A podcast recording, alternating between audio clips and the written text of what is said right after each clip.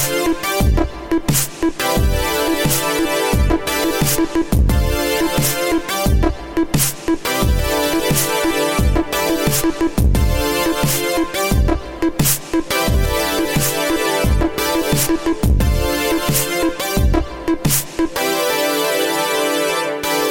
and welcome to Tomorrow. I'm your host, Joshua Topolsky. Today on the podcast, we discuss Stadia, Castlevania, and propaganda. I don't want to waste one minute. Let's get right into it.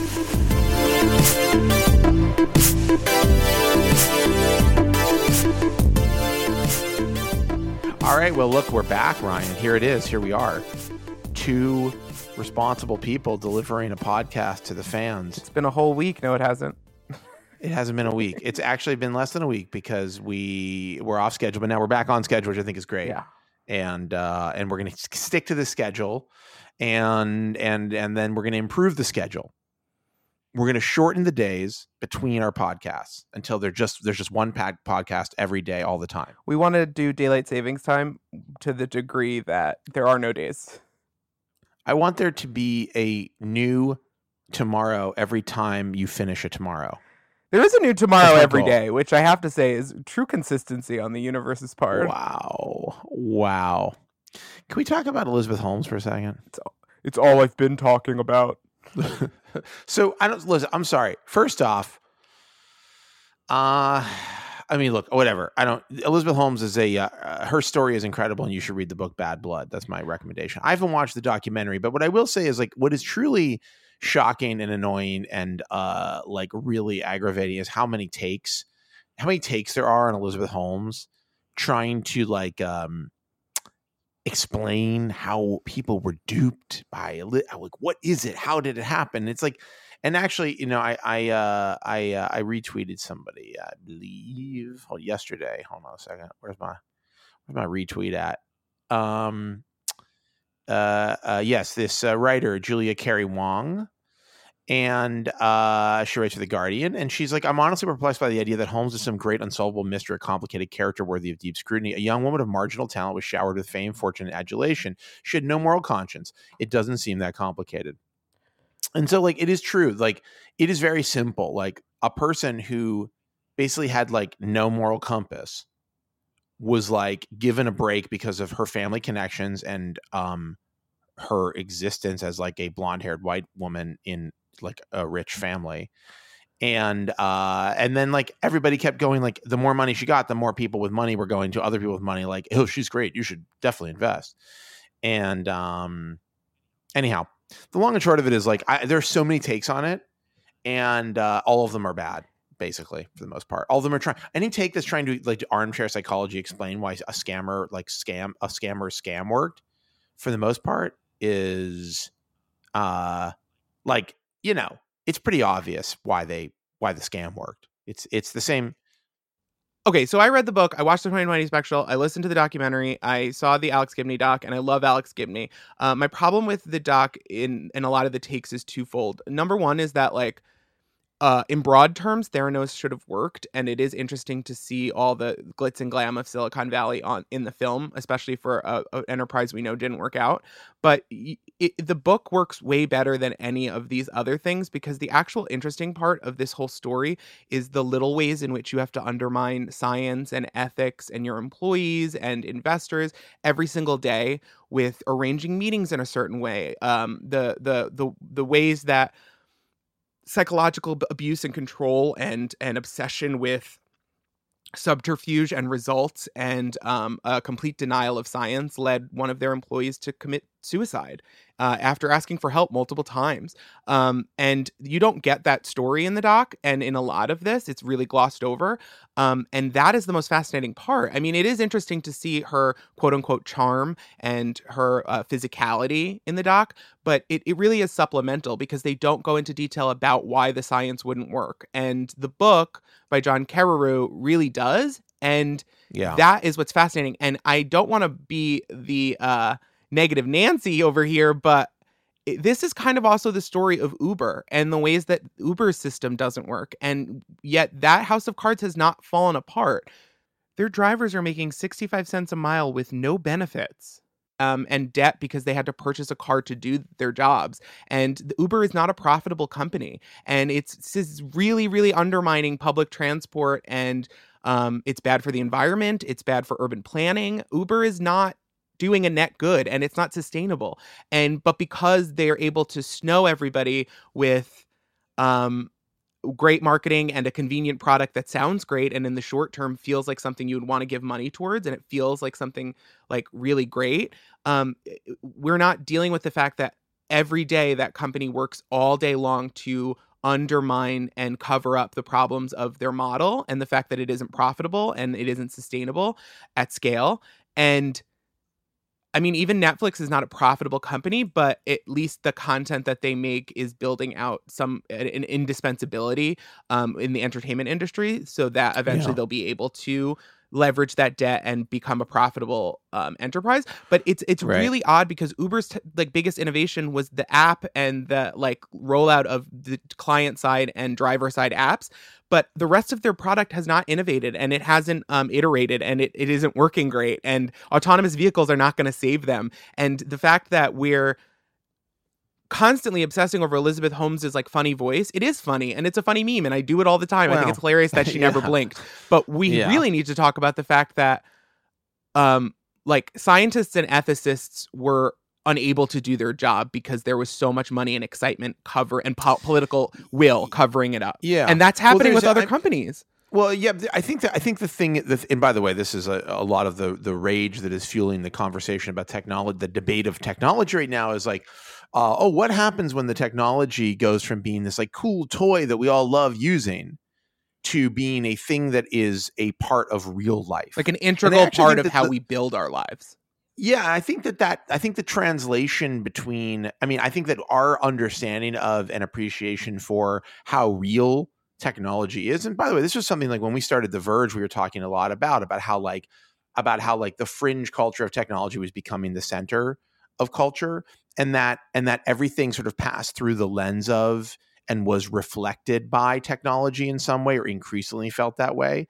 And like i think that this is a really interesting manifestation of that concept. I'm not like whatever i'm not taking credit for what we're all talking about right now but i am saying that that was something that early on we were all sort of like there was a lot of conversation particularly around like the features like the early features we did at, at the verge like we were doing you know we did this big thing about like um, you know, meat. I was actually just tweeting about it the other day, but we did this thing about like synthetic meat and how like the meat crisis is like, I mean, it's actually like threatening like, you know, humanity, like th- that our overproduction of meat is like really bad for the planet.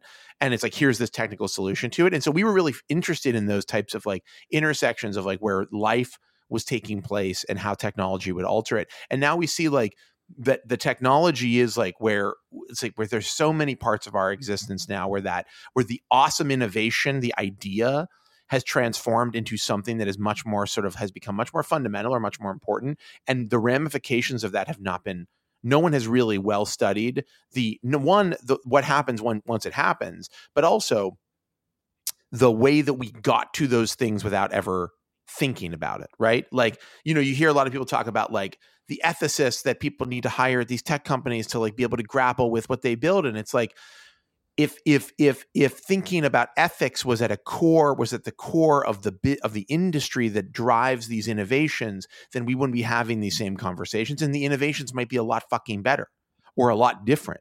And so you know it's this interesting thing where i mean i'm still i still remain excited about the potential for technology even though like i think like I, lately you know it's hard in like in trump world and it's hard in like the world of like where Facebook's like literally just I mean there's just a story today about how they ha- were storing passwords in plain text files. You know, it's like it's hard when you feel all these violations happening at every moment to still be optimistic. And when like you know when it's like you're on the tenth version of the Galaxy phone and it's like okay they they put the camera over there now and it's like cool you know and like the innovations are like you know we're in the, i've said this before we're in the valley you know um, I mean, but the reason sort of to take it so personally and to get so frustrated is because it has so much potential and because I, it's the thing I think about the most and I love the most.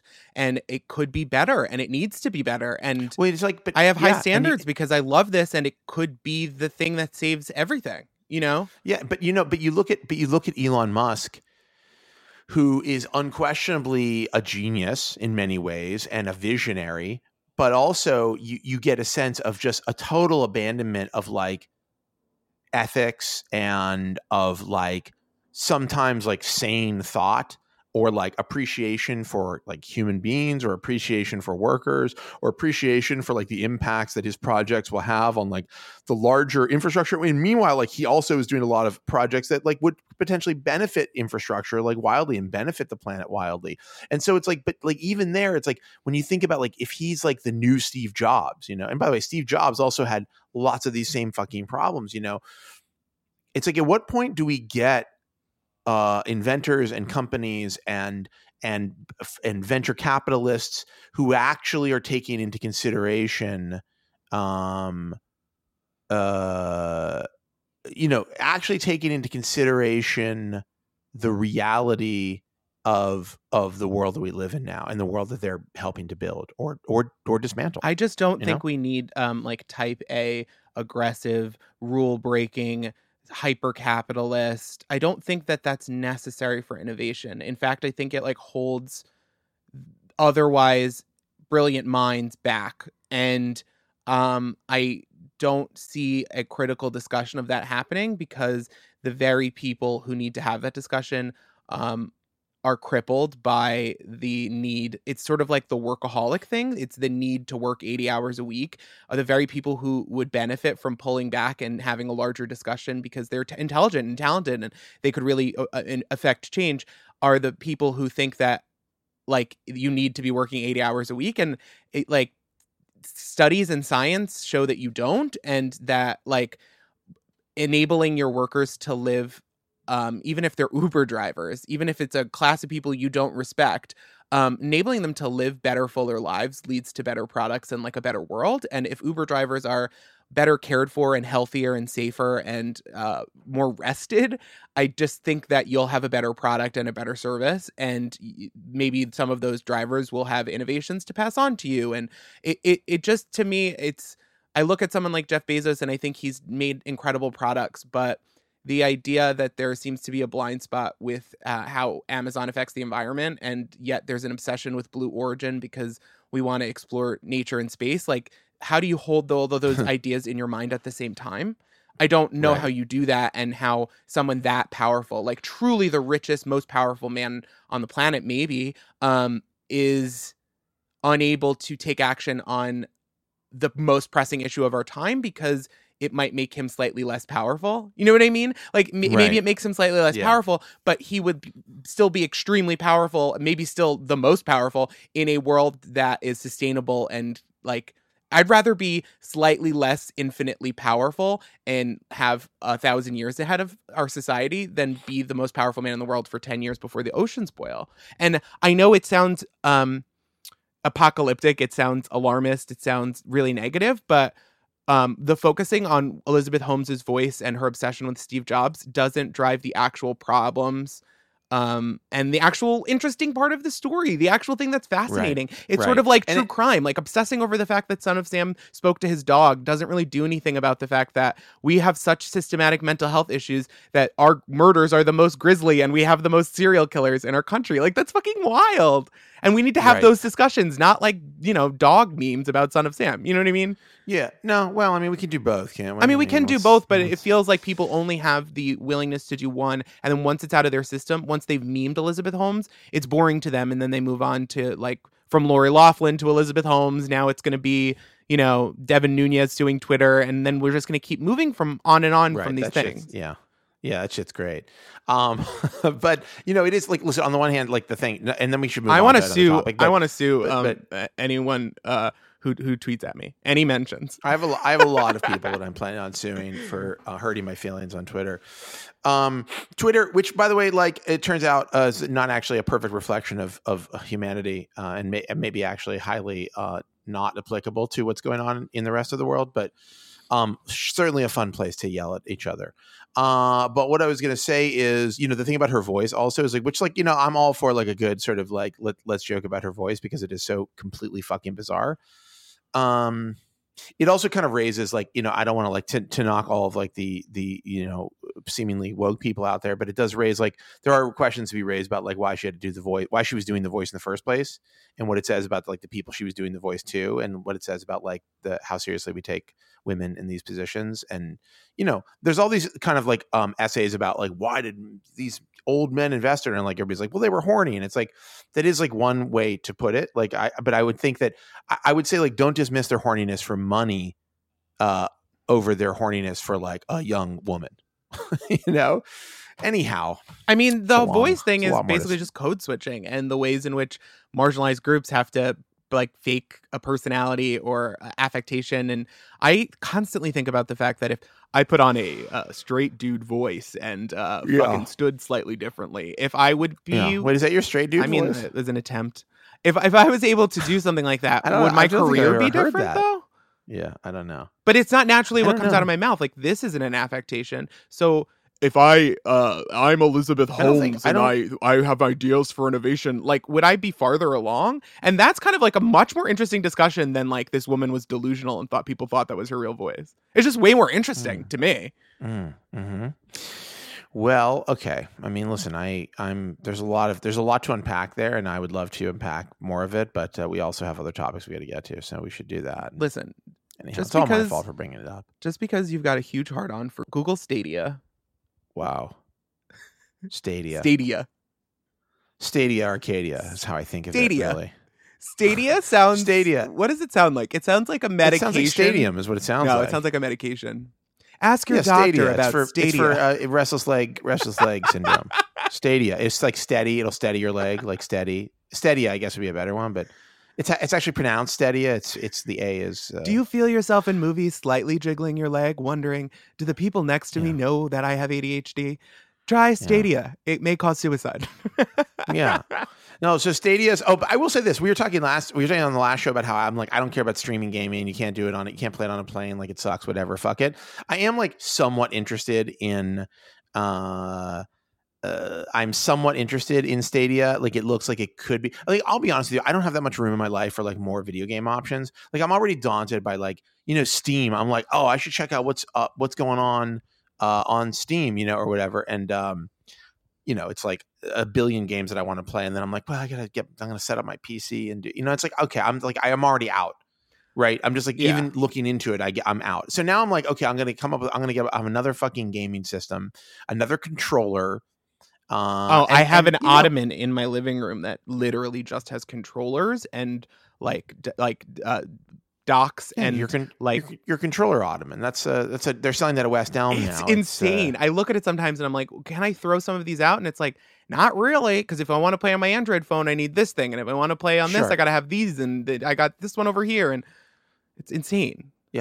That's right. So so so yeah f- yeah. It's like the controller Another thing is like John. You know when John Wick opens his like um chest full of like weapons and they're perfectly arranged and like they're, the foam is like has been cut out for the perfect shape of all of his. But it's for me to his, play like, Angry Birds.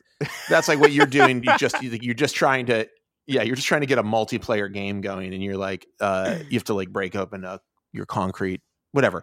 The point is. The point is. The point is, uh, competition. I think is good, and I think that this is a good solution for some people. And it, you know, if they want to fund game development for d- games that wouldn't have otherwise been made, that's cool. But it doesn't.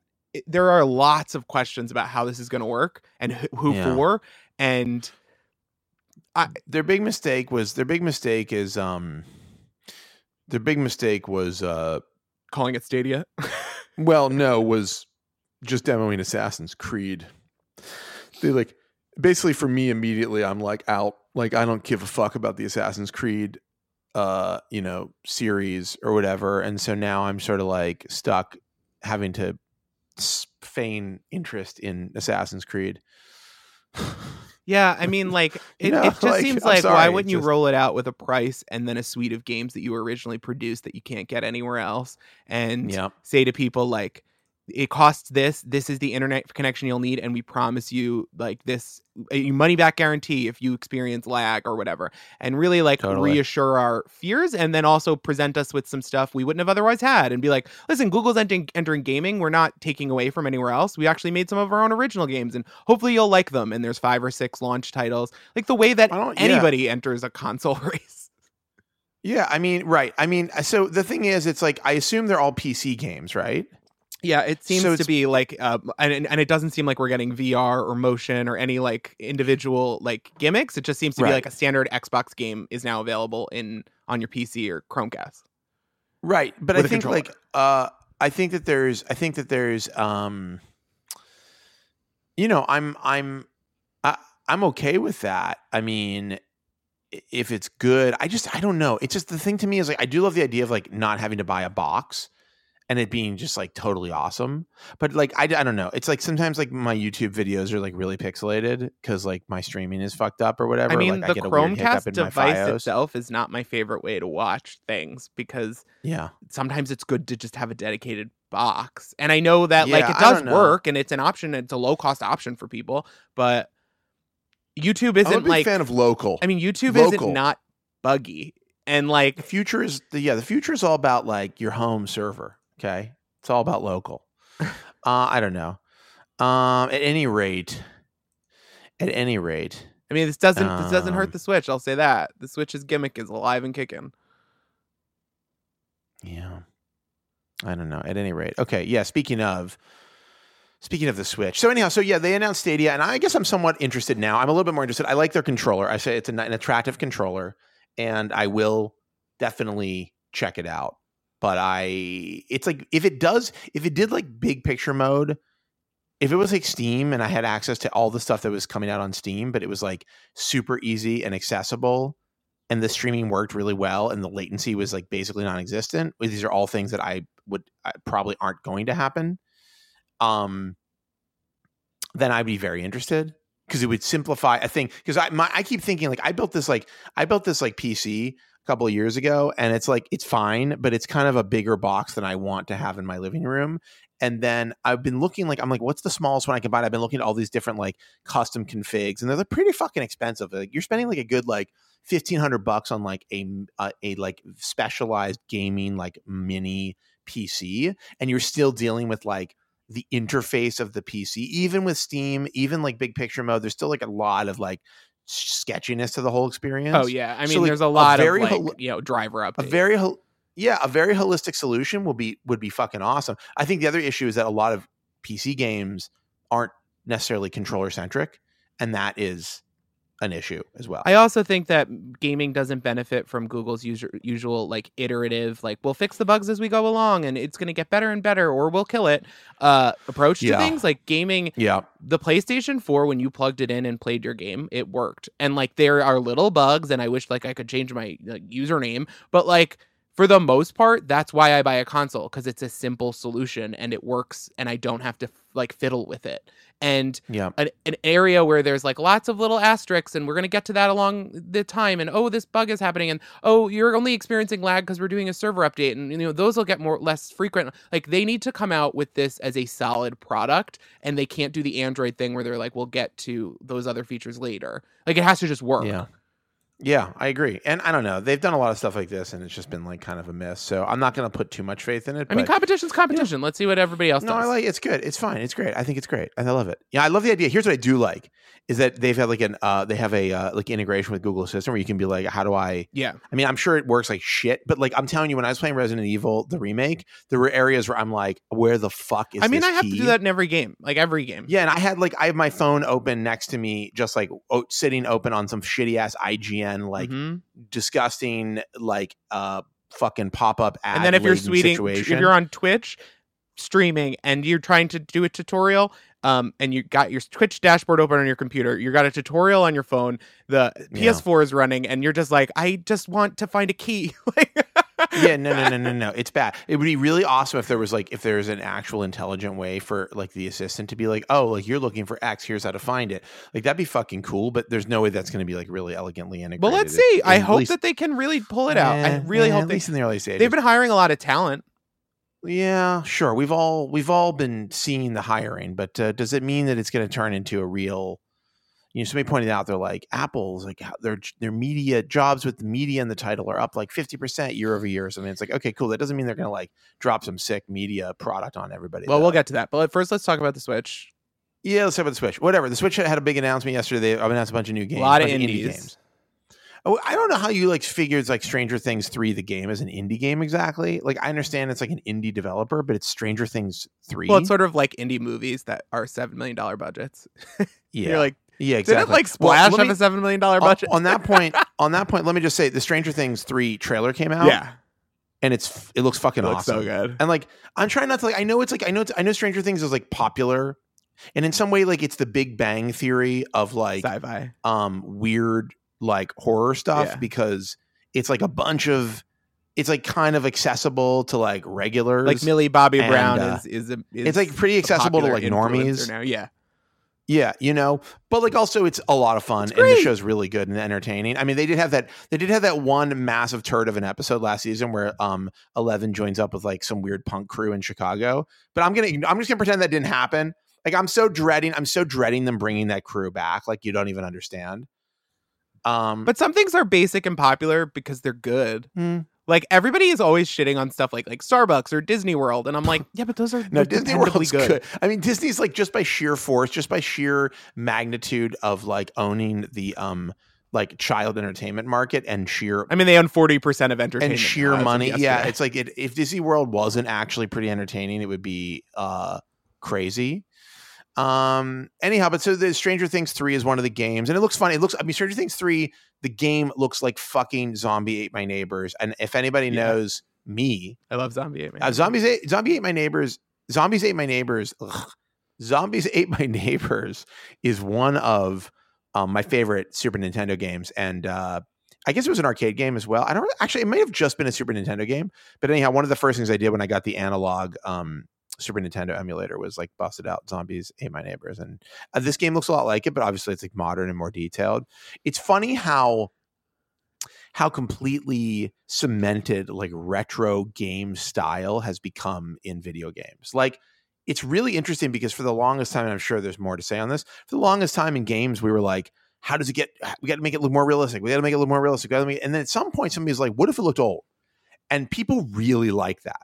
And I have to say, like, I really like it. It's like Dead Cells has a very retro look to it, although it's like extremely modern retro. And I fucking I think we love it. really we really honed that art style at the time and and it was a format that worked and when we made the jump to 3D like the N- N64 and PlayStation 1 games weren't great because people were really figuring out how to do Yeah. it and they didn't know they needed two analog sticks for things and stuff like that but I think that we had really perfected that 2D aesthetic over 30 years and sort of like how graphic novels and um, motion comics and uh, you know uh, anthology books and you know like little comic strips. All of those formats can exist if you perfect them. Yeah, but for a while we got a little uh, distracted with the flash bang of AAA 3D yeah, and like and like we're like, oh, you can like uh, you know, like Mortal Kombat everything, and like it's like yeah, and I mean that's really probably not the best treatment for every game, um, but but so so so that's like so there's a bunch of games that seem really interesting, like uh, there's this game Katana Zero, which is 100% like very similar in the retro style. It kind of looks like a Dead Cells ish side scroller,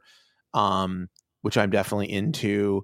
Uh, there's this game Rad, which I'm less excited about. I mean, I know there's some big ones. I'm going to talk about them in a second. This there's a game called Creature in the Well, which looks completely awesome. Um, apparently, it's pinball inspired. I don't love that. Uh, and they announced this game. They also announced this game Overland, which um, I actually downloaded the Mac version yesterday, and I it's an interesting and really beautiful game. I don't do not like the mechanics of it at all. I it may be more entertaining on the Switch, but um, but most importantly, I guess I'm sort of I'm sort of bearing the lead. They announced Cuphead, which is this massively popular game for the Xbox, and uh, I guess did they come out for the PlayStation as well, or is it an Xbox only? no just the Xbox and PC exclusive. Yeah, and um, and Cadence of Hyrule, which is a uh, it's a Zelda game, ba- but it's made by an indie developer. yeah it's like a rhythm style Zelda game Yeah, and I don't know the rest of them. Nuclear Throne. I'm just looking through here. I don't know. This looks good. I guess I'd play this. It kind of looks like Robotron to some degree. I mean, the Switch is just a basically the ultimate console for indie games, and they really do well there. And I think Microsoft realizing that isn't a market that they're gonna really pursue as hard, and that they kind of just want you to be able to play good games anywhere. Um, putting Cuphead on there is an early step towards them putting a lot of Xbox content on the Switch, Yeah. and also shifting Xbox from a like box that you buy Yeah. into like a brand. Right. well, this is sort of um, what they've been, what that's pretty good. Microsoft's been doing with all of its stuff is like they're, Microsoft is basically like trying to be like a services company. I mean, everyone. Is. I don't think they're killing, right. I don't think they're killing the Xbox necessarily, but I mean, I guess if the Xbox were like turned into a service and I didn't need to buy a box necessarily. Yeah, I think they're going to sell Xboxes and they'll for at least maybe another generation or maybe two. Um, but I think that the shift is clear that they're looking at something like Stadia, but a more iterative version of getting there. Do you think like I was just thinking about 5G? I was like, oh well, once 5G happens, like everybody will just be we'll just be streaming everything everywhere all the time. And then I was like, gee, I wonder if we're gonna find out that like 5G actually gives everybody cancer instantly. Or like, you know, at some point we're gonna be like, wow, like We really don't know. And 5G has not a lot of range, so it's going to take a very long time to roll yeah, out. to but I'm just saying, like, we you know, there's so much shit just flying through the air now. it's like piercing our bodies. Like, I, I don't know. Listen, I'm not a conspiracy theorist, as you know, uh, except when it comes to 9/11, in which case I'm a huge truther. But um, no, like you know, you do have to wonder at some point. It's like, is this all this stuff good for us? Is it good for our bodies? Is it good for our minds? It's hard to tell. I don't know. I don't know, but it got Cuphead on the Switch. That's important, and that is the important, important thing. and Castlevania collection coming to the Switch. wait, is it? Yeah. Wait, what? Konami's doing several like collections for the Switch, one of which is eight Castlevania games. Where do you? Where is that? That was announced a few days It ago. It was. How did I miss yes. that? I don't know. I tweeted about You it. You did? Yeah. Oh, I've muted you. Just kidding. Um, hold on, let me look. I'm googling right now. Google, um, Konami. Here it is. Yeah. Oh boy. Four confirmed game and four mystery games. Unfortunately, they got out Castlevania by Dead Cells, so it doesn't matter. And they also there's this game that's coming out for uh, Bloodstained. this game that's coming out for the Switch that I just saw, which is called like it's like Ritual of the Night or something, which is like a total Castlevania ripoff. It's by the people who did the original Castlevania. Um, who did Symphony of the you know, so here's the thing. Like, I guess like I get less excited about like old games.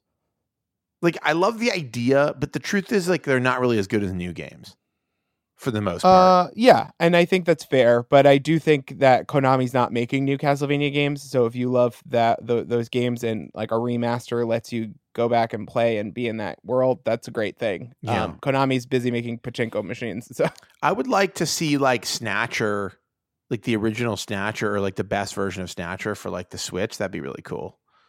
Yeah, I don't think remasters are always like sometimes if they're a little too close to the original, just upscaled and stuff. I'm not like total. I don't feel the need for that. But when it's a reimagining of a great game that really refines what made the original game great, and you make it clear that it's not that original game, that it's like a new interpretation or whatever, I think that's awesome. There's a lot of properties that that need a like a fresh coat of paint, and But sometimes like the new Mega Man's great. But sometimes like you want it to be the original, like like like the snatch, like Snatcher for. Um, I played the Sega CD version.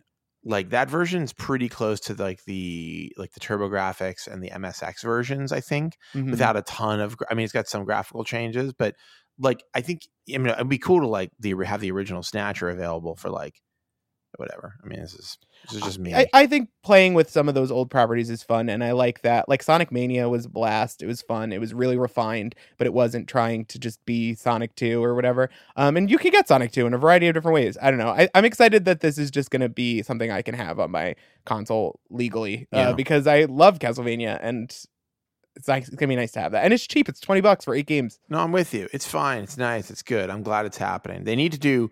They need to do um, Dracula X uh, for the proper version of it for um like the the the the, the turbo do over the turbo the PC engine version of it. I need to get Mhm. play that on my Switch. That would be fucking awesome. Dope. All right, what else? Okay, what else is on our list here? Yeah, I know we have a lot of things to get through. What are the other big Um, stories? Oh, Apple. Want to talk we about Apple? Oh, yeah, we talk about Apple. Uh, Apple. I don't know. They released a bunch of stuff this week that I don't care about, like new iPads. Which oh, I did buy my mom a new iPad because it's her birthday. Uh, yesterday was her birthday, so happy birthday, Happy birthday, Uh, mom. mom Topolsky. Um, but also, and uh, you know, you, they're not available yet. You have to. We're so she's waiting, so we had to send her. We sent her the the cover. She got the cover in the mail, but we're like, you'll get the rest of it later. Um, She's like, I love they it. released new AirPods, I guess. I don't use them, so you I mean. I use AirPods and I just bought a pair, and I, I looked at what the update is, and I was like, uh, wireless charging is not Yeah. always the most convenient. they don't and have the wireless charging thing either, do they? I mean, Siri sucks. So like, Hey Siri is not a feature that I really care about. ugh. yeah. So Um, honestly, I mean, so it's like just uh, the, you know they're a little bit of a bump, but there was Yeah. nothing like there's no banner update to it. and then so they're having they have a big event on the 25th, March 25th, and everybody's like, it's all about services. Everybody's like, it's uh, it's going to be news, their news magazine service, and uh, TV. They're going to do a Netflix competitor or whatever. Um, Casey wrote last year at the end of Casey Johnson wrote last year about um, like a passing mention in the Guardian, a little bit detail on like this idea that they were looking to buy Condé Nast.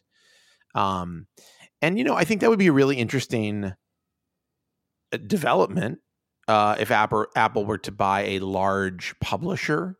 Um, it also moves Apple into a very interesting space, but so does the TV thing, um, where they go from being like this kind of like store for things to the people who make the things. And you know, historically, I haven't seen companies like Apple have a lot of success with that. Like, I mean, you could say Netflix is a clear sign, you know, or Amazon. I mean, Amazon's had success, but it's not quite to the level of like Netflix success. Amazon has had success just by sheer power, Just like the money by the money, right? enough. And I think that Apple has something similar going on. Like, But Apple kind of falls on its face whenever it tries to do stuff like this. Like Apple Music is a success, but only because they jammed it down our throats. Like eh, eh, they kind of fall on their face whenever they try to do something like this because they just they come in trying to apply ideas for hardware design to like narrative television without understanding the medium in a way.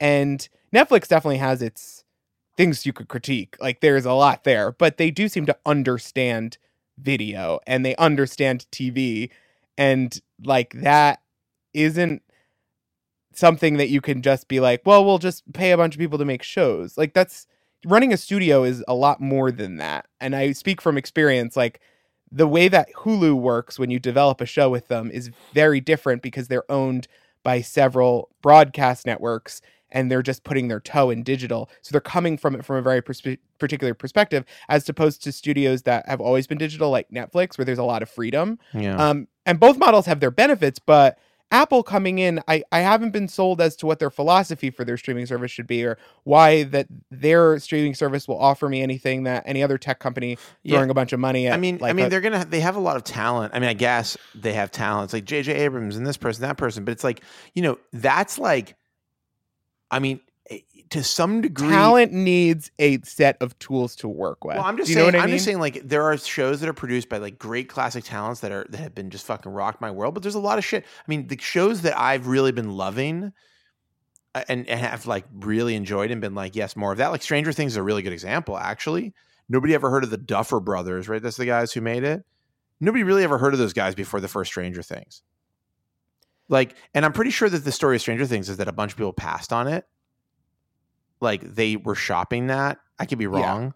And a bunch of people passed, and Netflix was like, sure, we'll do it. So, like, but you know, I think that like what actually is exciting about the current rise of streaming is that like, you know, I know like for instance, like I just started watching Shrill last night. I know a lot of people who are very famous are involved in the production of Shrill, but like and a lot of like people that I who names I know from TV, but it feels like something that like doesn't isn't like about like this one powerful person put it all together, you know? yeah. and I think that and it and it and it like it and it feels like a show that's like is like loosed of a lot of the things that like the really powerful people. It's like I watched um what's that show? Uh, what's the show uh, uh, with James Franco in it where he's the twin? It's the fact that I can't remember The that it's like Deuce? about, about a strip club or whatever about about about The Deuce? the Deuce. The Deuce. Watch the first season of The Deuce, and it's good. It's fine. It's like it's got some like really good moments, but like it wasn't like it. I, to me, it wasn't like the OA, which I mean, the OA is like a very. It's a, I know it's a very polarizing uh piece, but, but like it was new. but it's like new and different, and it's made by people who aren't like Martin's brought to you by Martin Scorsese, and like so I kind of don't care that Reese Witherspoon.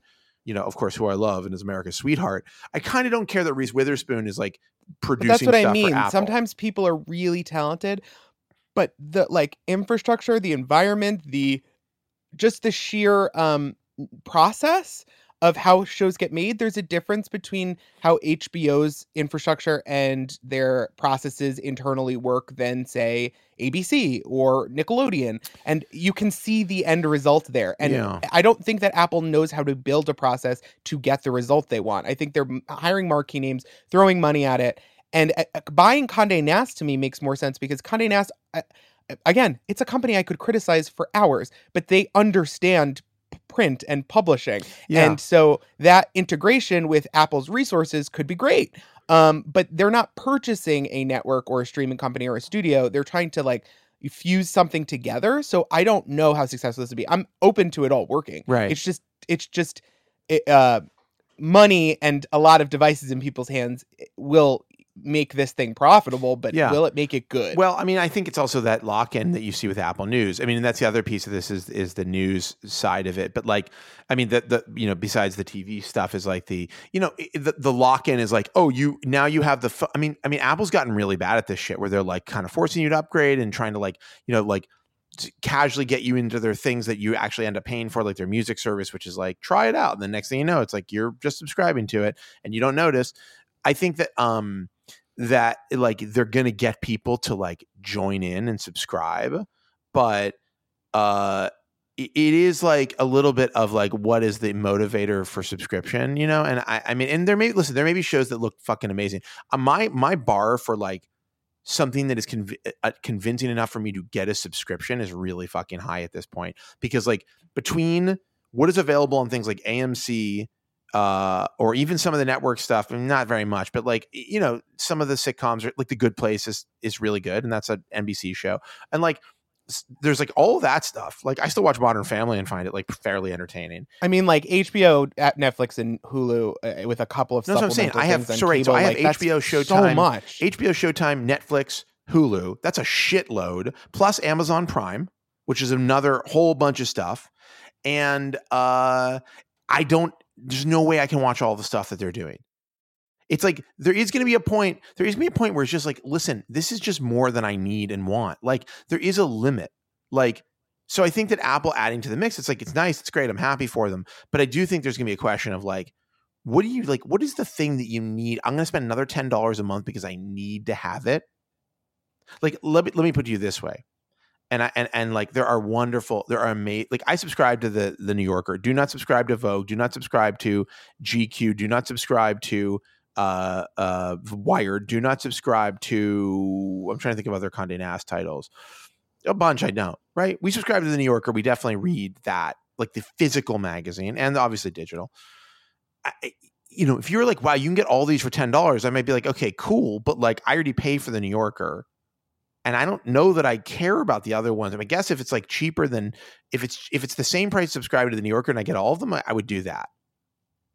I- I also think it's just a thing where like there this is a time when a lot of people are going to enter this space and Disney needs to be looked at as a monopoly and this Disney Fox merger is a travesty frankly for the entertainment industry It's but the Disney up. Plus streaming service is going to be bringing you a shit ton of things you want to watch. All right, that's the other They thing. now no, no, no, have I mean, look, I, I FX, Fox, no, no, no. the When I saw the trailer, when I saw the trailer, for, animated. I almost subscribed. I almost subscribed to the CBS thing for for um the new Star Trek show, Mhm. and I just I didn't think it was that good to be perfectly honest with you. But but but I'm I'm fairly certain that the new Twilight Zone is going to be only available on the CBS streaming thing, right?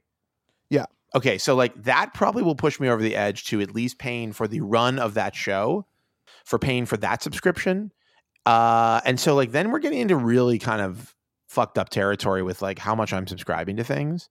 I mean, me personally, but I think a lot of people feel this way. shelling out three hundred dollars a month for like entertainment, streaming entertainment, like that's wild. It's a bit much.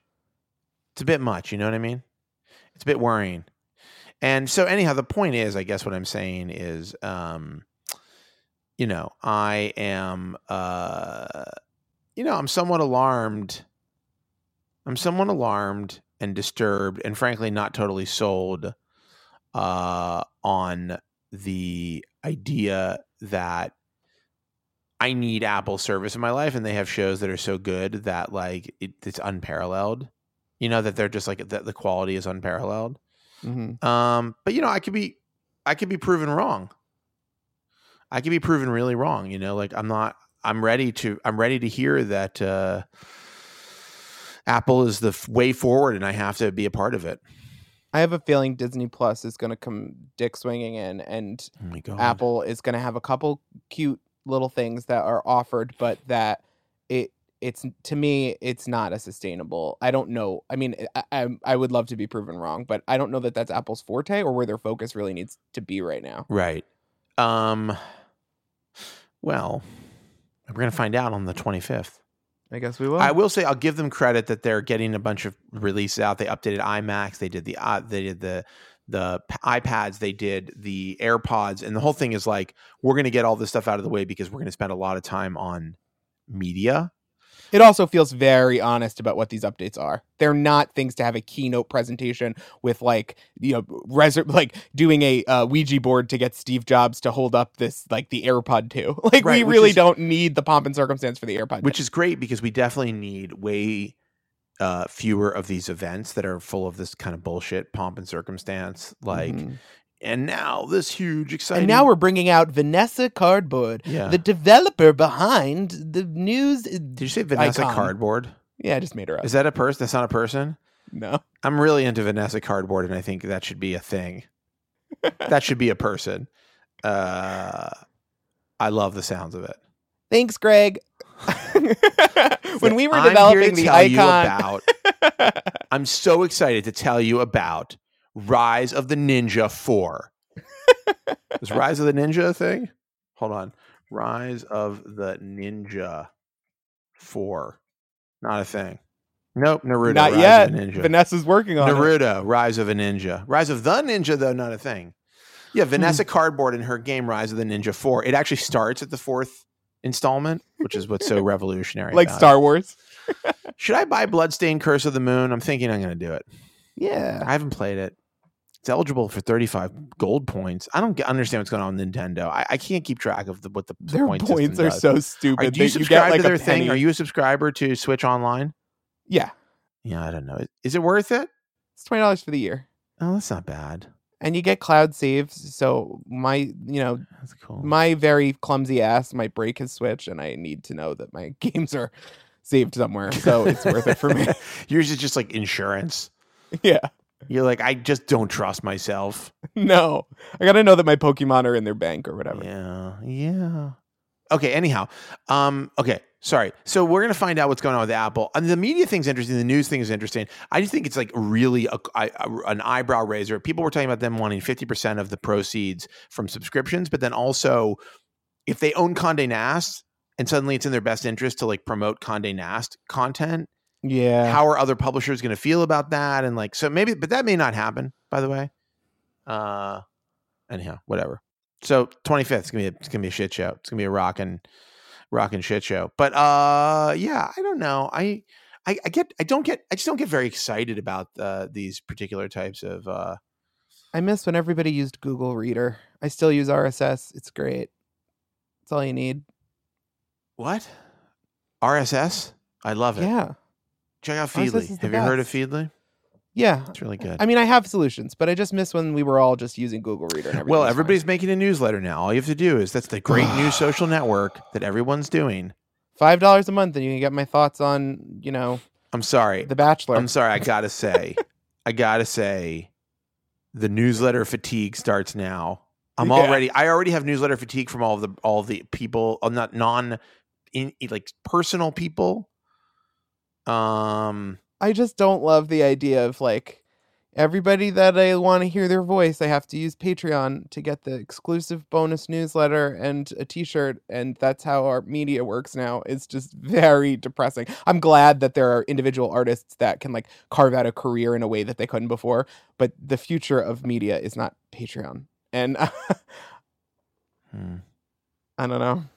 hmm. Anyway, anyway, um, well, in other news, uh, Instagram got a report coming out that uh, just as bad for uh, poisoning your brain with conspiracy theories as every other social media platform. Yeah, I mean, this to me is not a surprise. Taylor Lorenz did a piece uh, for the Atlantic, right? Um, Yes. about like, oh, it turns out there are all these conspiracy accounts on Instagram, and there's all these like teens into it, and it's like, okay, it's the internet. Like the the it, it's like when you make bad, salacious ideas available to people, they're going to gravitate towards them and they're going to share them and they're going to talk about them. And they're going to start to believe them because that's how people like. Like I remember when I was a, when I was like a I'd say in my early late teens, early 20s, you know, I was so fascinated by like the Robert Anton Wilson um, conspiracy theory stuff and like Behold a Pale Horse and all the stuff about the Knights Templar and the, you know, the, the, the, you know, I of course talk about all the time my favorite book, David Icke's The Biggest Secret, um, which is all about like the global cabal of lizard people controlling. And I like, I was like enamored and fascinated with the concepts there you know, we were coming off of, of course, this is like an age coming off of like the X Files generation, which is like very much like, oh, there's a big conspiracy, but that's also fueled by the same shit. And and it's all it always feels like really exciting to be. I think there's a process, and I think it's like real true for pretty much everybody. If you've been like, if you've been traditionally schooled, like, and then you in your sort of formative teen, let's say, or teen or young adult years, find uh like someone is like do you know about this like secret knowledge that no one's telling you? I think there is a natural almost i would say um, like biological response to be really excited about that and really in- interested in it and to feel like the thing that you all that one always sort of feels latently which is that there's like something that someone's not telling them you know mm-hmm. like i think in life we all feel that there's something we don't see and that could be sinister or could be like mundane right? But like we all tend to believe that there's a there's some mechanics behind everything that we're not privy to or we're not in control of and that can be either frustrating or mesmerizing or you know fascinating at turns but i think that so i think there's this natural proclivity for people to be like attracted to and excited about learning the secret knowledge. The fucking problem is no one guessed what it would be like when you brought that to the stage of the internet and when you brought it to the stage of things like social media because that hadn't been invented yet and no one could imagine it. And it was like you know it's not like you called a friend up on the phone and you were like i just read this book and it turns out the world is run by lizard people. It's like you published a newspaper that became immediately available to every single person on the planet uh, with whatever story you wanted and now it's instantly being read like there's no no one no one was ready for that when it came to like bullshit.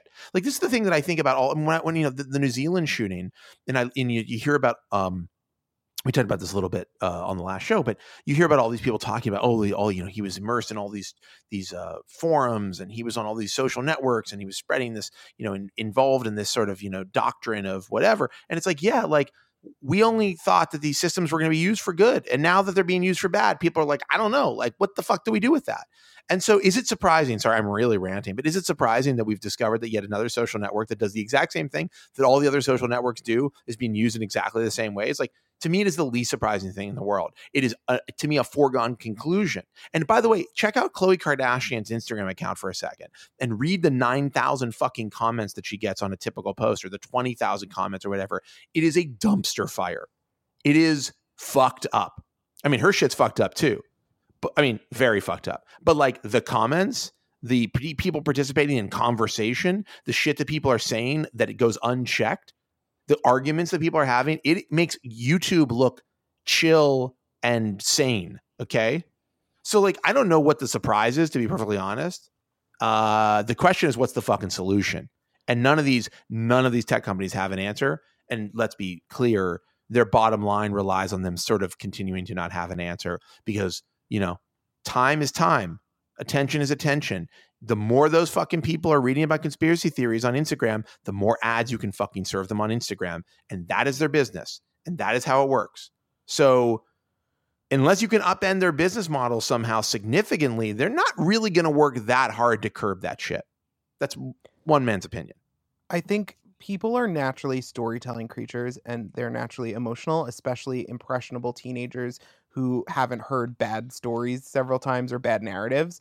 And if you're a platform that constantly talks about, we enable people to tell their stories and share their memories and, you know, create dialogues and discussions and, uh, you know, brand themselves, all of which is just a form of saying, like, tell a story or share information, um, you have a responsibility for what you're enabling people to share and how your format shapes the stories and narratives that are shared.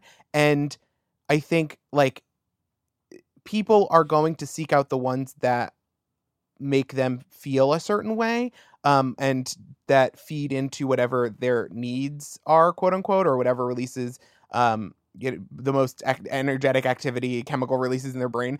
Uh, and i think like if you are a platform you have responsibility to both your users and like your advertising partners to create an environment where what you're doing is productive in some way and not just an attention hole and i don't know that any of these companies care or are like grappling with that in any capacity. And it's not like shocking to me that infinitely available like infinitely available narratives mean that people will seek out bad narratives. Like that's not shocking. The reason that like journalists and the media worked for the time that it did was that a group of people sat together and felt like some sort of responsibility for the limited space they had what they should share. Because the news at 11 was an hour long and you had to sit down and have hard conversations about what you put up there. And we're in a place now where it's all unlimited and so garbage gets just as served as good stuff. And without a curation or an editing or um, even just a culling of the worst of it Yeah. like it's when it's available someone's news at 11 now is sitting in their bed staring at their phone like hearing about how the jews secretly run the world and we have to stop them and that's their news at 11 and then they turn it off and instagram makes a few cents and that's that on that and it it it, it uh, we're in a place where I don't know how we like unring that bell, except that I hope that everybody wises up at some point. But I mean, conspiracy theories being like the way that people interpret the whole world based on information presented to them by tech companies, um, like user generated nonsense by the most mentally ill people with the most free time. I, I don't know. Like, I don't know how we pull back on that, but I do know that, like, it's not shocking that that was found on Instagram. I don't know why. I mean, we all seem to have this collective delusion that Instagram was slightly better than other places. Um, I don't. I- I don't know that any social media platform in the available paradigms is able to effectively fix this problem. And I don't know how we fix it without like institutional changes to like education and like publicly funded news. Like I really don't know. Yeah. I don't know the answer, but I do I know mean, that I, it's really well, worrying. Apple did make and an hearing about investment. Apple did make an investment in the news literacy project, um, and they're backing a bunch of news literacy thing. I mean, obviously, like there's a, can be a push from some of these um, from some of these companies, but you know, I, I don't know. It's like other countries have whole news literacy programs in schools, and it's like a core part of the curriculum. yeah i mean understand that how helps i mean that definitely helps like we have definitely have to get people like able to parse the information on their own but it's still like it's really hard i think it's just really hard um you know uh it, it, it's going to be hard to put all of this back in the box and i think there's going to have to be a generation of i think there's going to have to be a generation of people who kind of grow up with the with the um you know with their shields up right like like if if we're if we do it right hopefully the next generation or or, or maybe the generation after that if we don't fucking totally destroy ourselves We're we'll have their we'll have like the liter the literacy education will be there. The, just the general shared knowledge of what's up and what is like what's up with the internet and what is good and bad on it. And like a hopefully some aversion to this concept of like everybody screaming at each other all at once on these social platforms that some version of that will like let people have their shields up in a way that like gets us back to some sane way of communication. Because like i'm like you know i think we all know like increasingly um the full info onslaught is like not actually good for people's brains for their emotions for their like existence I mean, the older generations did not address climate change because the thinking was that a generation's going to have to grow up and do this work from the beginning and like shift their patterns and blah blah, and that didn't happen. And I worry that our generation and our grandkids, if they survive to that point, will turn to us and say, "You enabled an information apocalypse because you liked tapping on photos and scrolling, just like our grandparents liked cars, and you didn't grapple with this problem when you when it was beginning at the root, and nobody was." Just saying to the Mark Zuckerbergs and Jack Dorseys of the world, like, get your shit together.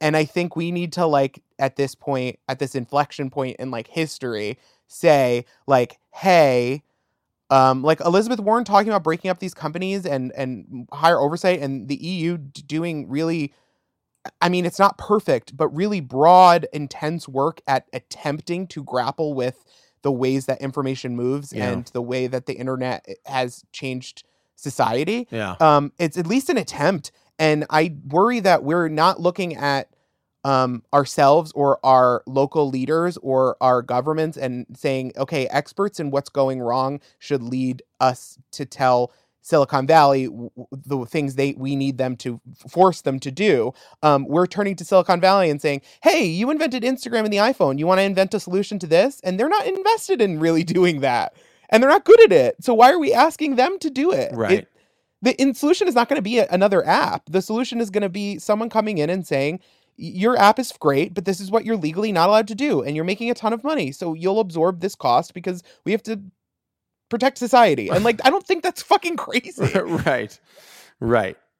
Yeah. I mean, it's like oil companies. Oil companies are we're printing money. We should have stepped in and said, okay, 40% of that has to go to developing solar technology. And sorry that one day the money spigot won't be going. But, you know, we don't want to be in 2019 thinking about the oceans boiling. And we didn't do that. And now we are. So I just feel like this is our version of that. And right.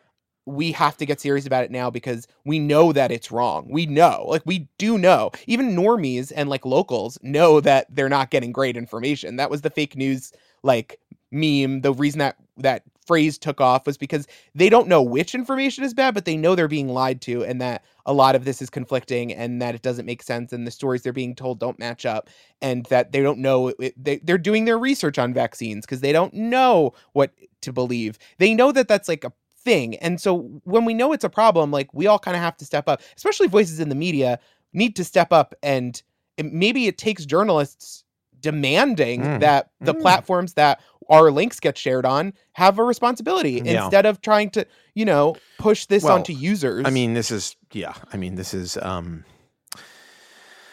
you know, I mean, there's so much to be said about this, but I mean, the the, the entire you know sort of structure of of the media industry has the incentives are just all so bad and wrong. I mean, it, it you know what I mean? It's just like eh, eh, it's very hard. I mean, you know, it, it's like you get beat up from one side if you don't move fast enough and do enough. You get beat up from the other side if you're, you know, if you if you move too fast and, and break things. you get beat up for trying to make something. You get beat up because you made something in a capitalist society. You get beat up by readers if you don't yeah, do yeah, this. yeah, yeah. You get No, beat no, up no, no, by your it's insane. It's insane. It's like- accountants if you don't get crazy clicks. It's like people are It's like, you're we fucked need, either we way. need more jobs for journalists, and then it's like you know, there's jobs for journalists, but they're not the right kinds of jobs, and then people are mad, and it's like you know, and then it's like everybody want like the problem is the all the incentives for journalism right now are the wrong incentives. It's like Yeah. they're like it is still like click based incentives. You know, Yeah. it just is, And we've identified that as a problem since like 2013. It's ridiculous. Oh, from up. long before that. I mean, No, but I mean, like that was the point at which like clickbait entered a like mainstream. People know what that word means Yeah. as a problem Yeah. in the way that it is still a problem. You know, yeah.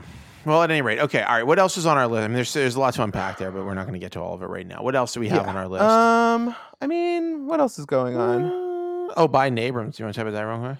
Sure, Joe Biden is polling real hi- high, and he's he wants to uh, announce Stacey Abrams as his running mate really early on Yeah.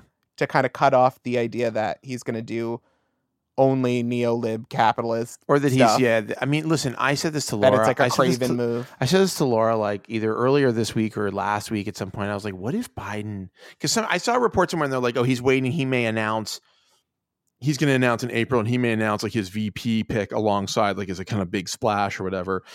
And um, I was like, I said to Laura, I was like, God, what if he announced with like somebody like Stacey Abrams, who is loved by the way further left, the harder left, She's loved by everyone. I and think. and well, I mean, I think she has a she has like a pop uh, she has the a popular kind of appeal. Mhm. Um, I think she ran a local campaign that had a national stage.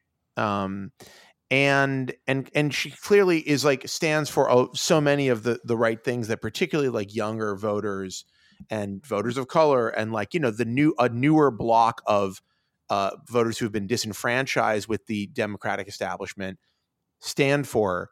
And so like it kind of would be this fucking insane situation. Now the initial response that i saw from people of course these were people on twitter are like you know he's using her as a prop if he does this and this is fucked up and it's like which is super offensive to Stacey Abrams. Nobody has been more in control of her like narrative, her life choices. She spent how many the- years running right. ground game before ever running for an off public office? That's right. But, but I look, I don't know if this is if the rumor's true. I don't know what they're thinking or talking about. I can't comment on that at all. But let's just say for assume let's just assume for a minute that uh Stacey Abrams is going to whatever the decision that's made, if this actually happens, that she's going into it with her uh eyes wide open and knows what she's getting into and wants to be getting into it and knows who Joe Biden is and likes Joe Biden and wants to be uh, working with him in some capacity. Like you really, you really can't question her uh, motivation. I mean, you can't. yeah, how like, condescending to say she's just a prop. Like it's her. She's a very, very, very intelligent. Well, a lot of people are like, a lot of people Very are also wise like, a lot of people are like, has, has anybody? I mean, a lot of the comments are dumb. They're like, what about what does Stacey Abrams have to say about this? And it's like that's not how it works. Like she obviously is not. They're not going to be like, hey, Stacey Abrams is going to be the VP, and she's going to be like, what? You know, like it's going to be. Yeah. it's not going to be a surprise to yeah, her. this isn't shocking. you know, but people are like, um, oh yeah, has she been asked? It's like, yeah, I think if they're talk, if this is a rumor. There's Yeah, a it's been floated. conversation. It's a it's a rumor because there's a conversation. And we also haven't heard from her in a while, and it would have been smart for her if she was entering those conversations Yeah. to keep quiet. and, and I do think it's a it's a it's a say what you will. Uh, it may be a um, there may be something about it that is, um, what's the right way to, to what's the right word I'm looking for? There may be something that's kind of like phony about it to some extent, in the sense that like maybe Joe Biden, you know, his uh you know, maybe he's doing it to hedge bets against him being like an old white guy who's got like kind of a some questionable votes in his history and some questionable moments. Um but if it is, it's a pretty brilliant version of how to do it, you know, because he gets a he gets a running mate and a partner a partner in the White House who absolutely stands for the things that so many of the people I know who hate Joe Biden are very very supportive of. And so like I mean, it w- I would genuinely be reassuring to me in uh, the main ways that I don't care for Joe Biden because even if in the most cynical version he was like, I guess I'm stuck with this person or whatever, even if she is just completely a cynical, it's a completely cynical way to use her, even if she's going into this eyes wide open knowing that, I don't think Stacey Abrams would let the worst of his. I really believe in her and I really do so support her and I I seriously like her and I think it would soften Joe Biden running for me. And I think it would actually be a really smart move, even the most cynical version of it, because having her there, I think would uh, like it would uh, lighten my conscience a little. I think it's listen, I think it would be unquestionably a positive thing. I think that the motivation around it, and you could question the motivation, but you could also, but like I don't know what is in Biden's uh I don't actually know what is in his mind and heart in this regard. And he may very well look at the at the group of people who are potential VPs and say, I think this person is the best possible VP, and I think this person will help me balance where I'm maybe old and stodgy and don't know everything that I need to know, even though he's got a lot of experience, like policy experience, and a lot of prof- obviously professional and political experience. You know, it, it- that could be the case, or he could be like, I'm doing this as some bullshit ploy, but like, it's going to be real if if if they get elected. Like, she's going to be the mm-hmm. vice president of the United States of America, and I don't think we can like totally discount the goodness of that or the potential goodness of that, even though this is all rumor right now. So I thought that was Yeah. interesting. I do think like I'm not in no way am I like I, I mean my preference in many ways would be that Biden doesn't run because I think we already have a pretty packed. There are a lot of viable candidates running, and if I've got to pick, I guess if I have to pick an old white guy, uh, I guess I'll pick Bernie over Biden. The question then, of course, becomes though, that's like making the assumption that like all these old white guys are essentially the same. I mean, in in the sense that like Bernie's is electable. Like if the if the common wisdom with with Biden is that like um, American centrist Democrats want a, um, you know, want a uh, an old white guy that they just feel comfortable with that or whatever. And so like Bernie has as much a chance running as Biden or as much a chance winning as Biden and beating Trump, which is like high. okay, cool, but I'm not sure that's actually true. I think Biden has name recognition. Like he was VP for Yeah. he was VP for eight years with the like most popular president of all time. Yeah, it says And- more about Obama. And right, and that's right. And our most recent president, who people generally thought was pretty great, and was like won in kind of landslide victories twice, like pretty big victories. And and so like I think there's a lot of like people just know who Joe Biden is and like know his track record and are like, I know this guy. I saw him in the White House all the they time. They associate him with a steady, Yeah. stable time. That's right. And so like I don't think there's I don't think you can just say there's it's one to one. Like I do think that's like being a little bit too liberal with no pun intended with like how we um view old white guys. Um but to be perfectly honest like I would prefer almost any of the other candidates to an old white guy. Like I'm sorry but like I would really prefer that the next president of the United States is considerably younger and not mean, that- and not a dude is- and not a dude. I mean, I that I'm falling very f- farther and farther into the Pete camp because I think Pete provides both the steady, stable, like uh um uh what's the word um uh, I hate I hate using this word, but like the civility and like the manner that that the Biden's appeal, I guess, is. But he also is younger and he has fresher ideas and stuff. And I think Biden and Stacey Abrams running would kind of take the wind out of everybody who isn't them's sales. You know what I mean? Like it becomes just Kamala, Beto, and Biden in that scenario. And um, I would rather see the conversation keep going for at least a while than uh, end up in a 2016 scenario again. Yeah. I just oh look honestly at the end of the day, I just need to Trump for Trump to not be president. I think we've I think we've already said this till A million you know, times. like I a million know, I times. But like I just really need uh, to have a president who is I can't a- get to my mid 30s and have Trump have been president. yeah. I just I just need a like, I just need a sane I just need a sane person. We'll I don't want to I don't I don't want to read about I don't want to read about him um b- you know bitching about John McCain seven months after the guy's dead. I just like I'll just say this Listen, we're all exhausted with fucking politics. like Trump's and- policies are and The bad. insanity. Trump's Trump's racist. His policies are bad. He seems like maybe he is actually like mentally ill in some way. Like he needs like real like mental health like help. Um, but I don't. But like I more than anything, I just want to not be thinking about the destabilized world every second of every day because of like one insane shitty ass person is the president. And like I felt this way when Bush was president. This is like Bush on crack, you know? This is like Bush on the strongest cocaine of all time. Which I mean, Bush was Bush an was unsettling feeling in the back of my head most times. Uh, Trump is. Bush didn't have I mean, Twitter, and if he you're would have used sick Twitter of like hearing even us talk about, if you're sick of hearing us talk about this, think about how sick I am of thinking about it. Yeah. and it's it is genuinely right. it's th- this isn't derangement syndrome or whatever. We are genuinely in a crisis every moment of every day, and if it's exhausting, it's because that a crisis in every moment of every day is exhausting, and this cannot go on any longer. So at this point, I just think. I don't I don't know. None of us know what the s- formula for beating Trump is, but I think we have to examine every option. And if if Biden Abrams is an option that can please a lot of people, uh, let's just like let's go. like I don't, you know what I mean? Yeah. I guess I'm at that point Yeah, where I'm just I mean, like old I- white guy sucks. But if you told but- me, I'm sorry, if you told me right now, okay, and this is just, I'm going to be very real. If you told me right now, you're like, I went into the future and I can guarantee if Joe Biden runs, he will be, he will beat Trump. I'd be like, that's good. Biden's fine. great. I'm sorry. I just I just don't. I want universal health care. I want universal health care. I want there to be. Uh, I, want. Um, I think we should socialize. I think we should reduce defense spon- spending. I think we should stay out of. Uh, I want a foreign- Green New Deal. Stay out of foreign conflicts. I think the Green New Deal is a great fucking idea. I think we need to shift hard away from, um, you know, uh, uh, this fucking climate change denial bullshit into climate change panic and like actual policy around that. But like, and I want all that to happen. And, and like, I, I, you know, a double, triple, undoubtedly. I have a fucking kid. But listen, so many of the fucking socialists I see on Twitter don't have children.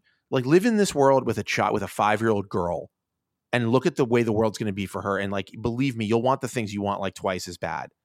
And so, like I, that. All that said, like until we get, we move this fucking deranged lunatic out of the White House, nothing good will happen.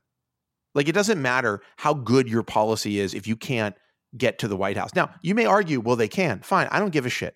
Doesn't matter. It only matters if you can get there and prove it. Prove that you can get there. I don't care if you get if the if you are the primary victor. Like the reality is, and I know everybody's like, "Oh, it's all a, it's all a rigged thing," and the you know the the DNC, it's all like a scheme, and they're gonna just you know pay, you know they're gonna peg Biden. But like the reality is, like say what you want to say, man. Nancy Pelosi is fucking good at some things. Like she got to where she got for a reason and she's good at certain things and like you can't deny it. And there's a reason why like AOC isn't like just fucking bashing Nancy Pelosi every every time she gets an opportunity because she's starting to realize undoubtedly that like working with Nancy Pelosi is better than working against Nancy Pelosi.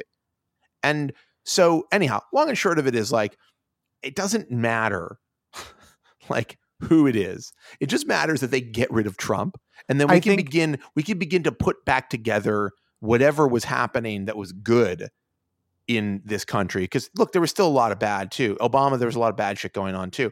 But like there was at least a glimmer of forward progress. We mm. weren't literally like supporting white supremacists openly you know? Like we were we were we were at least tilting towards the right direction if not all the way moving in that direction.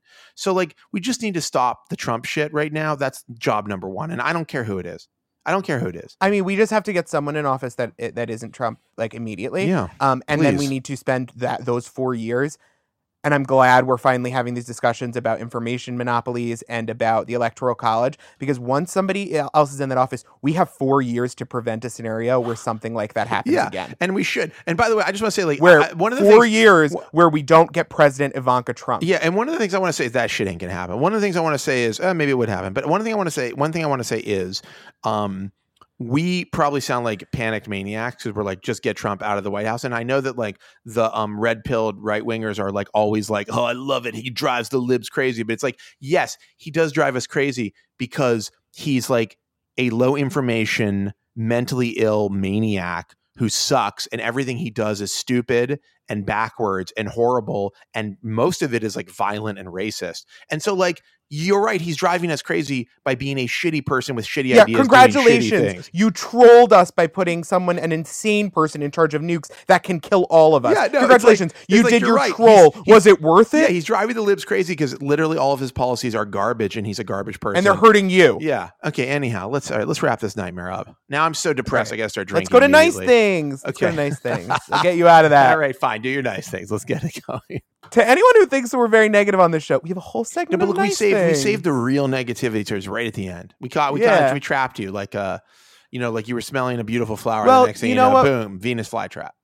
Should we say um, that tomorrow, like going forward, what our plan is? Mm, uh, I mean, I think one thing we'll. I think one thing I want to say is like you know we're working on Input, um, which is a new technology publication, and um, and there's gonna be like a lot of stuff around that in the very near future, like a lot more information. And we're working that. furiously on this. This is not like this is coming, and we're and- very and excited think, about and it. I think every and I think tomorrow will be a part of that. I think you know I think tomorrow is a little bit of has a little bit on an island right now, and I think that yeah, and I feel very strongly. So I'm excited. Like there's going to be an evolution of what we do with tomorrow, um, Yes. and there's going to be like a lot more sort of activity around the stuff we're doing on tomorrow with like other things we're doing out on the if web you miss the aspects world. of the show or you have ideas for new aspects of the show we are going to evolve and and and it, the show um is right now it's on an island but when we have when input launches it, the show itself will be uh, part of the wave of things we do around that Yeah. and it's very exciting um, so we're gonna keep chatting and hanging out with you every week but it's to get you hype for when yeah, this is the like a this is like a, almost like a um we're yeah. teasing you yeah. We're Well, I think it's like you know we've gone through a lot of iterations of tomorrow, and and I think that there's and I I love that about it Yeah, and, and look, a part of it is just like I need if I don't have somewhere to, to rant um like a maniac every week, you know, I get I get really bent out of shape. you get Um, itchy But um you start tweeting nobody wants that nobody wants that. No one. Uh so anyhow, so so yeah, there's gonna be a lot more to talk about there, but I think it'll be Yeah. exciting and and I'm excited personally about kind of moving moving the ball forward. Well, speaking of other nice things, Yeah. um, uh, I have two. Um, I have been watching The Good Fight on CBS All Access, a streaming network that you shouldn't subscribe to. Um, and uh, the show is it is uh, an evolution of of a very standard um, network show. Um, it, it it was a spinoff of The Good Wife, but it centers around Christine Baranski. the Good Fight. I've never watched. I stopped watching The Good Wife after um what's his name died. Sorry, spoiler alert, but a major character Yeah, dies a- a major The character dies. Um, i- i- it's phenomenal. It is the best show on TV. It is dealing with themes of um, liberals considering using the ugliest tools of conservatives and Nazism and fascism, frankly, um, in context of um, very realistic law cases. And um, it is much more political than The Good Wife ever was. Um, and it's much more about the ways we communicate and the um, effectiveness of uh, doing things you know is wrong in service of like ends justify the means, and um, the way that in our desperation for a change in the world, um, that especially women and marginalized groups, it's about a black firm at which a couple of white lawyers uh, are now working, um, but they're disgraced white lawyers, and they um, the way that Disgraced white lawyers. I'd watch that show. It, it's the ways that that especially women um and and um black women and the intersectionality of of marginalized groups the ways that those groups are scared and they're desperate to uh try to get some control over their own destinies back. And and it's just it's it's fascinating. It's such a good show. Christine baranski is um doing a master class and uh, you, you should really watch it. It's so Hmm. good. I know I recommend a show every week, but uh, God, the good fight. God, You're really, you're really going for it. My goodness. I love the good fight. I I can't speak highly enough about it. Um, there's that, and then the other nice thing was that I went to dinner with um my, my oldest friend, um, and the best man at my wedding to uh, uh Raclette, uh, which is a cheese re- centric restaurant in Ooh. the East Village, Mhm. and oh boy, that is an old standby of restaurants, but it is so good. Just Mm.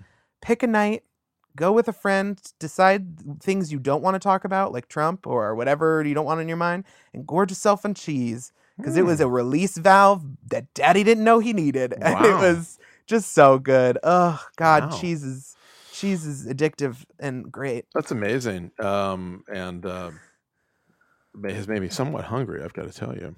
Oh, so good. And then I tried to do. Uh, I took home a doggy bag and I tried to make the leftovers this morning, and you know, a fresh cheesy meal does not keep.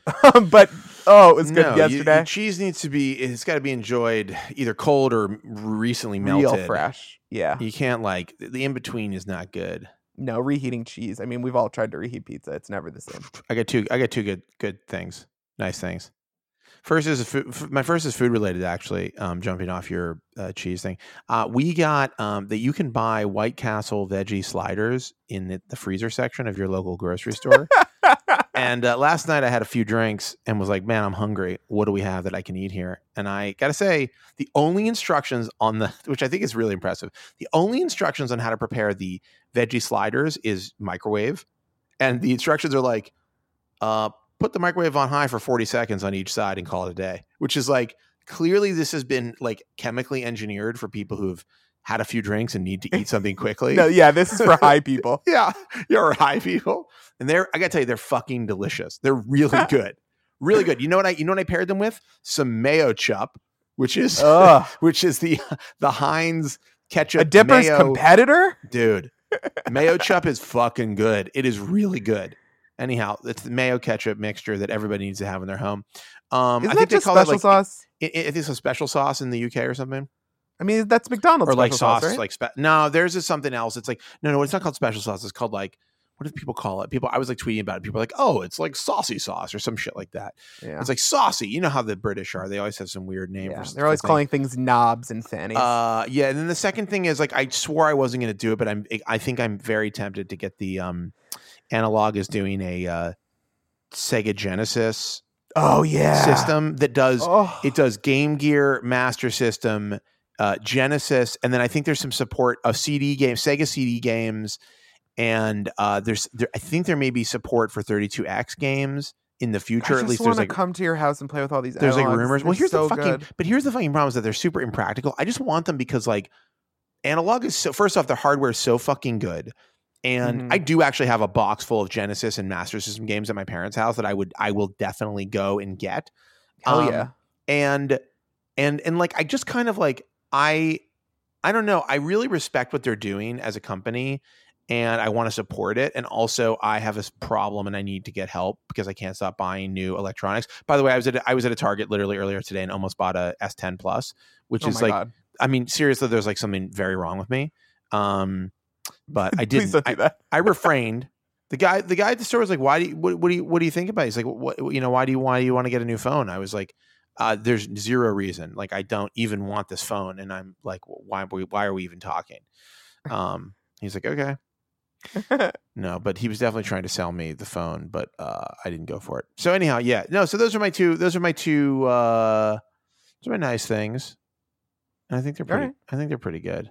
I think they're pretty nice. I I, don't know. bought. Yeah. Um, speaking of purchases, uh, I guess this is a bonus nice thing. I bought the Mondo Tees does these drops of like pop culture related, really high quality stuff. Um, and the, one of the things they do is they do uh, obscure pop culture music on vinyl. And I had bought the Josie and the Pussycats vinyl from them, and it was exquisitely made. And I just also bought the Once More with Feeling uh, Buffy musical episode vinyl Mm. and I absolutely adore the music on the on Once More with Feeling, uh, which Joss Whedon composed, and um, so I bought that Joss vinyl. Whedon, it he's looks really canceled. nice. Joss Whedon has been canceled. Sure. So don't talk to me about that. In my personal calculations, I I'm not giving up Buffy or uh, Rosemary's Baby, but I don't want to hear Michael Jackson or Woody Allen movies. And you know what? I, wanna can't actually, explain to you how that works. Actually, if you put on Thriller and watch Manhattan, uh, you'll find that they're actually timed up perfectly. and all the children in your neighborhood run away. You didn't know that? It's like Dark Side of the Moon and uh, and uh, Wizard of Oz. yeah, PYT and Hannah and her sisters just works fine. It's fucking incredible. No, all right, okay. I think this is the point where we should wrap up. Yeah. Uh, we'll be back next week, obviously. But um, why, why am I saying this now? Anyhow, we should wrap up. Yeah. and then just like move on with our lives. Let these good people who are listening move on with their lives. yeah, just get back on Twitter and eating cheese. Wow.